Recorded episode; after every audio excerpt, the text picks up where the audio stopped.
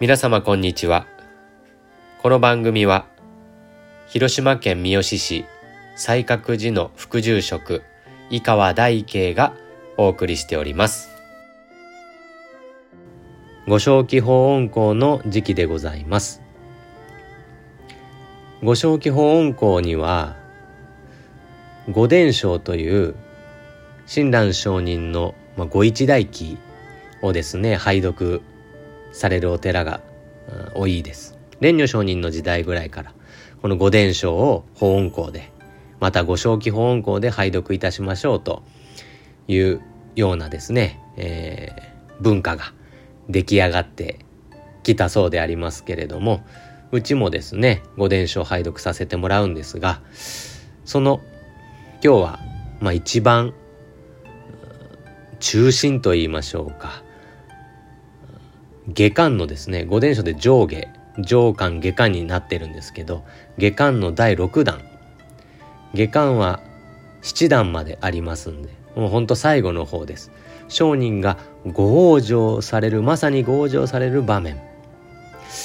そこのですね、御伝書を少し味わってみたいなと思っております。最初に、えー、その該当のところをちょっと読ませていただきますけれども第6弾。商人校長2歳。水の絵犬。中東下旬の甲よりいささか不礼の気まします。それよりこの方口に政治を交えずただ仏遁の深きことを述ぶ。声に予言を表さずもっぱら照明を頼ることなし。思考して同じき第八日馬の時図北面祭右京に伏したまいてついに念仏の息絶え終わんぬ時に大礼急春に満ちたもうまだ続くんですけれどもまあ、この部分を中心にちょっと味わってみたいなと思ってます。商人校長2歳。校長2歳というのは1262年ですね。中東というのは11月。下旬の項より、え上旬、中旬、下旬と言いますけれど、下旬というのは、まあ、21日からというふうに言われております。ですので、まあ、秋ですね秋も深まった11月21日の頃よりいささか不霊の気まします、うん、不霊の気というのはまあ病病気がちまあ不死がち。もうあのしんどい。ということですね、うん、もうあの起き上がることもできないぐらいこう弱られていらっしゃった。まあ、風邪かなんかひかれたんかもしれませんしね。これ、旧暦ですからね、11月28日。今の新暦で言うと1月、このぐらいの時期なんですよ。1月明けた直後ぐらい。だからまあ、とっても寒い時期だったんじゃないかと思いますよね。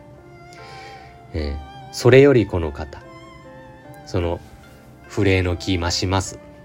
体調が悪くなって寝込まれてからこの方口に政治を交えず政治っていうのは生は世世のことですね。世のこと、まあ、世間のこと世俗のことは交えなかった。一言もおっしゃらずにただ仏遁の深きことを述ぶ。ただただ仏様のご恩深きことを述べられていらっしゃった。声に予言を表さず声に予言っていうのはあまりで言う。と書きます予言。ですから他のことは一切おっしゃらずいらんことは一切おっしゃらずにもっぱら照明を頼ることなし。何万ダブ何万ダブとお念仏照明念仏頼ることがなかった。思考して同じき第八日馬の時。第八日中東下旬の11月21日から数えて第8日28日なんですね。同じき第8日馬の時。馬の時っていうのはあのネウシトラウをこう24時間に割り当てるわけですね。で馬の時っていうのは正午の午。ですからあ午後、まあ、午前11時から午後1時の間ぐらいの時間だと言われております。思考して同じき第8日馬の時図北面祭右京に伏したまいて頭を北に顔を西にすると右脇を下にしてそういうふうに伏し伏されてこれお釈迦様のご臨終のお姿に習われたとも言われてますね。えー、図北面祭右京に伏したまいてついに念仏の息絶え終わん。何万だ？何万だ？何万？と、うん、終わって行かれた、えー、お年は90歳にも達していらっしゃいましたという場面が五伝承下巻第6弾の冒頭場面であります。ね、これの特にですねそれよりこの方口に政治を交えずただぶっとんの深きことの声に予言を表さずもっぱら証明を頼ることなしというところが、まあ、本当に何て言うんでしょうね親鸞上人らしい、えー、お姿であるなというふうに思うんですね。世のことは世間のことは何にもおっしゃらんかったっていうんです。おそらく親鸞上人がうんまあ病気がちになられて間もなくではないかということを聞いていろんなところからですねお見舞いの方が来られたと思うんですね。遠くはもしかしたら関東からもお見舞いに来られた方がいらっしゃるかもしれません。普通遠くから見舞いに来られた方がいらっしゃったらやっぱ世間話しますよね。家族はどうしてますか？関東の方はどうですか？って。そんな話をしてもおかしくないと思うんですけれども。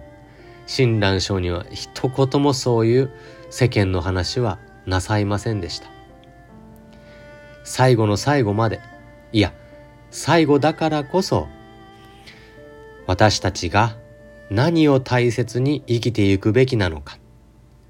そして本当に喜ぶべきものは何であるのかというのを教えてくださったお姿ではなかったかなと伺うのであります。私たちは日々、まあ、どう過ごすか。どうこの世を渡っていくのか。ねそういう政治政治世のことを問題にして生きております。日々どうやって世を渡っていくかっていうのでもアクセクしながらも忙しい忙しいとはあ一年が経ったかというようなもんでありますけれども。しかし親鸞上人は口に政治を交えず親鸞上人の問題意識っていうのは世渡りじゃなかったんですね。どういうふうに世間を渡っていくのかということではなかった。じゃあ何が親鸞上人の問題だったのか。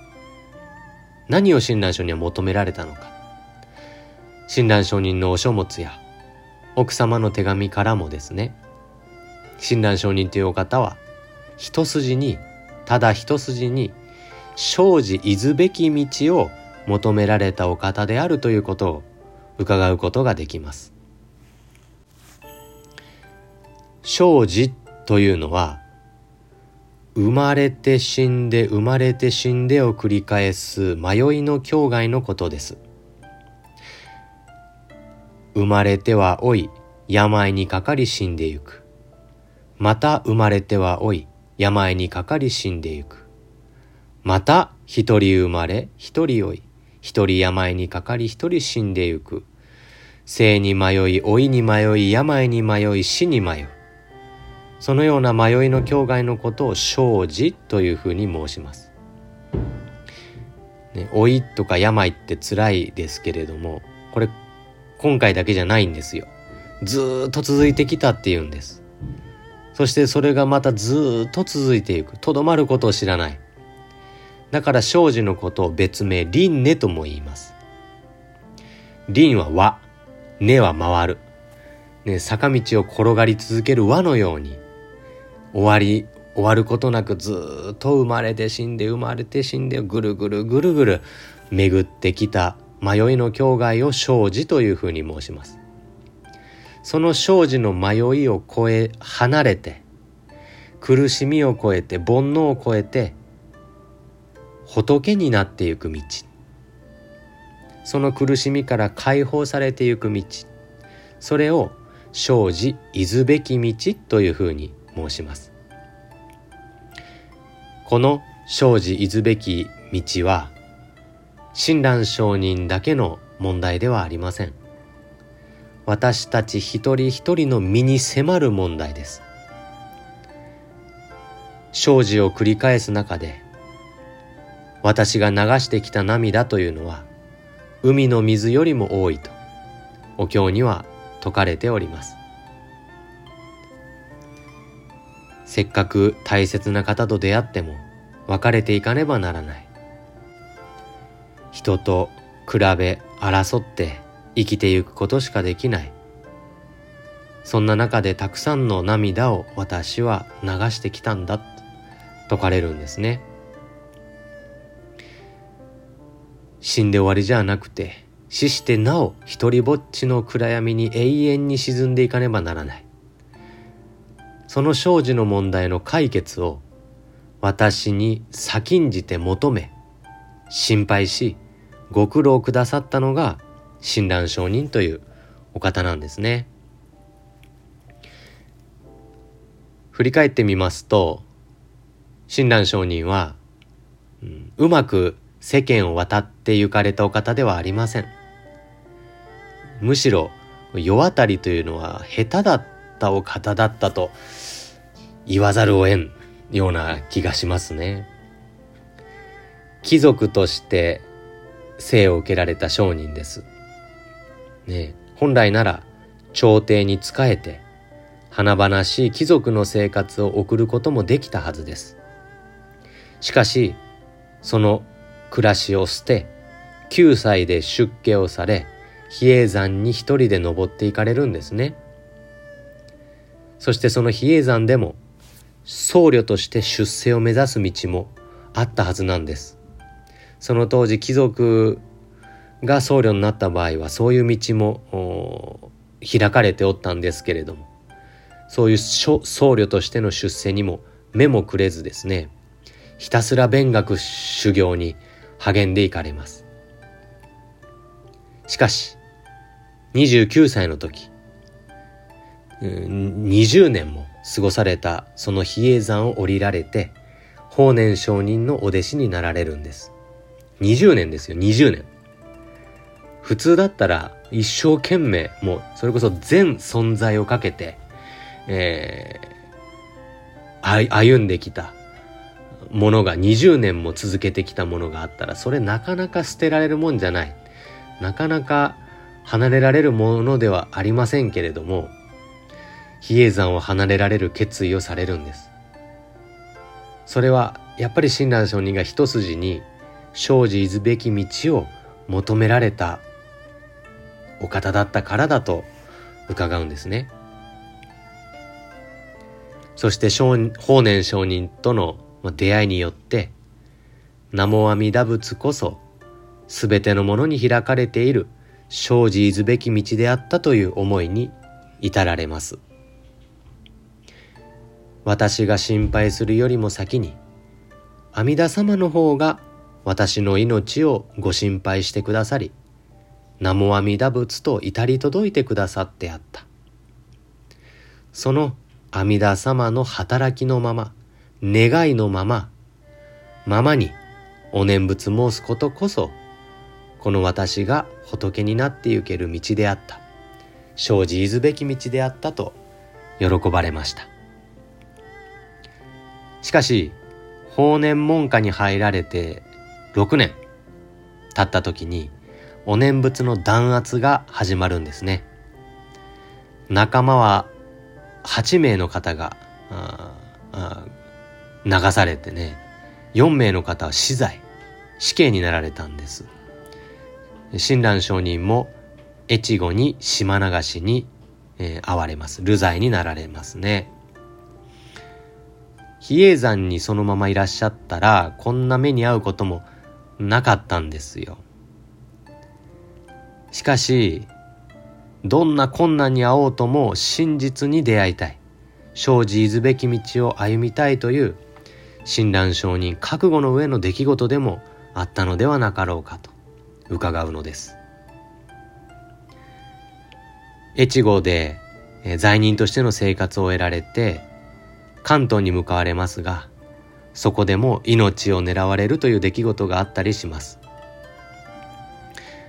晩年は京都に帰られますけれども京都でも念仏弾圧は続いており表立っての布教活動はできませんでして、えー、書物を書き続けられるという生活を送られます。また晩年は息子様善蘭様と親子の縁を切っていかねばならないかったという悲しい出来事もあったんですね。そのように親鸞上人のご生涯を伺ってみますとあうまく世間を渡って行かれたお方とは言えないんじゃないかと思いますね。むしろななんて言うんでしょう不器用に生きてこられたお方だとさえ思われるんです。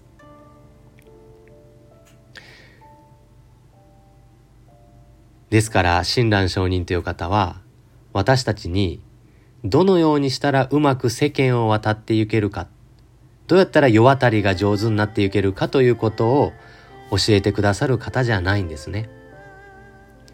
そうではなくてどんな辛い人生であったとしても、どんなに不器用な生き方しかできなかったとしても、それでもそれでも、あなたは生まれてきてよかったね、と教えてくださるお方なんじゃないですかね。あなたは生まれてきてよかった。だって、ここはお念仏に出会える場所だから。ここは阿弥陀様に出会える場所だから。あなたもこの度出会えましたね。よかったですね。この度で生死は終わり。次はお悟りをいただき、仏様の命を恵まれるんですね。よかったですね。如来様のおかげですね。私もそろそろでございます。間もなくお浄土でお師匠様法然様とまたお会いさせていただきます。母上ともまた会わせていただきます。懐かしい父上ともまた会わせていただきます。もうこの親鸞は一りぼっちではありません。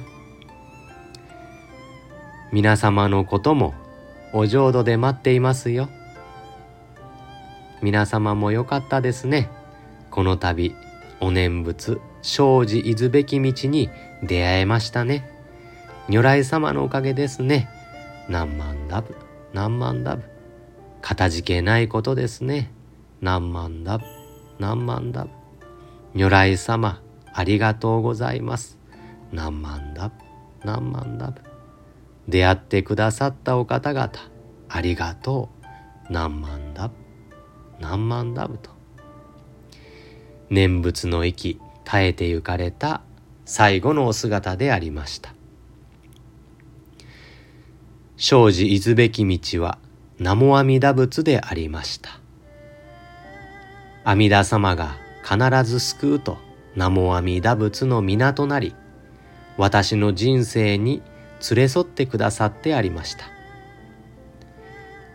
親鸞上人が最後に語られたのは、如来様のご恩深きことでありました。そしてお念仏申される姿でありました。商人、校長二歳、水の絵犬、中東下旬の甲よりいささか不礼の気ましますそれよりこの方口に政治を交えずただ仏頓の深きことを述ぶ。声に予言を表さずもっぱら称名たゆることなし。思考して同じき第八日馬の時図北面祭右京に伏したまいてついに念仏の息絶え終わんぬ。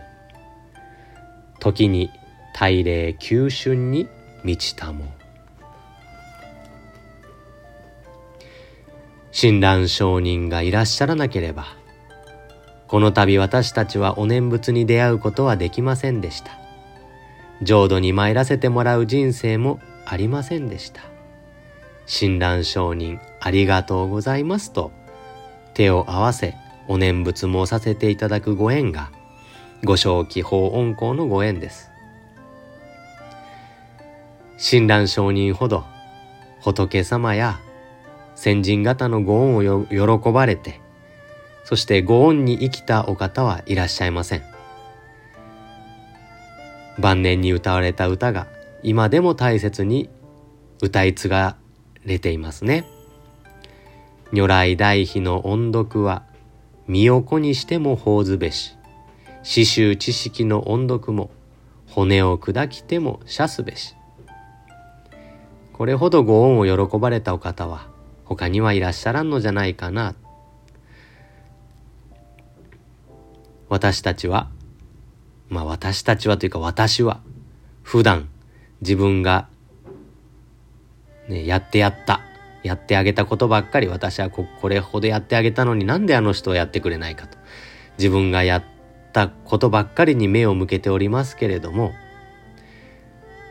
私のために如来様が親鸞上人がしてくださったご苦労に周りの方がしてくださったご苦労に少しばかりでも思いを馳せ手を合わせお礼申させていただくのが親鸞上人をご解散と仰ぐ我々の務めそして法恩公の意義であります。この場所というのは辛いことやしんどいことも多い場所ではありますけれどもそれでもそれでもあなたは生まれてきてよかったねとおっしゃってくださる親鸞上人に出会える場所であります。そのことを喜ばせてもらうのがご正気法恩公のご縁です。ようこそのお弔問でございました。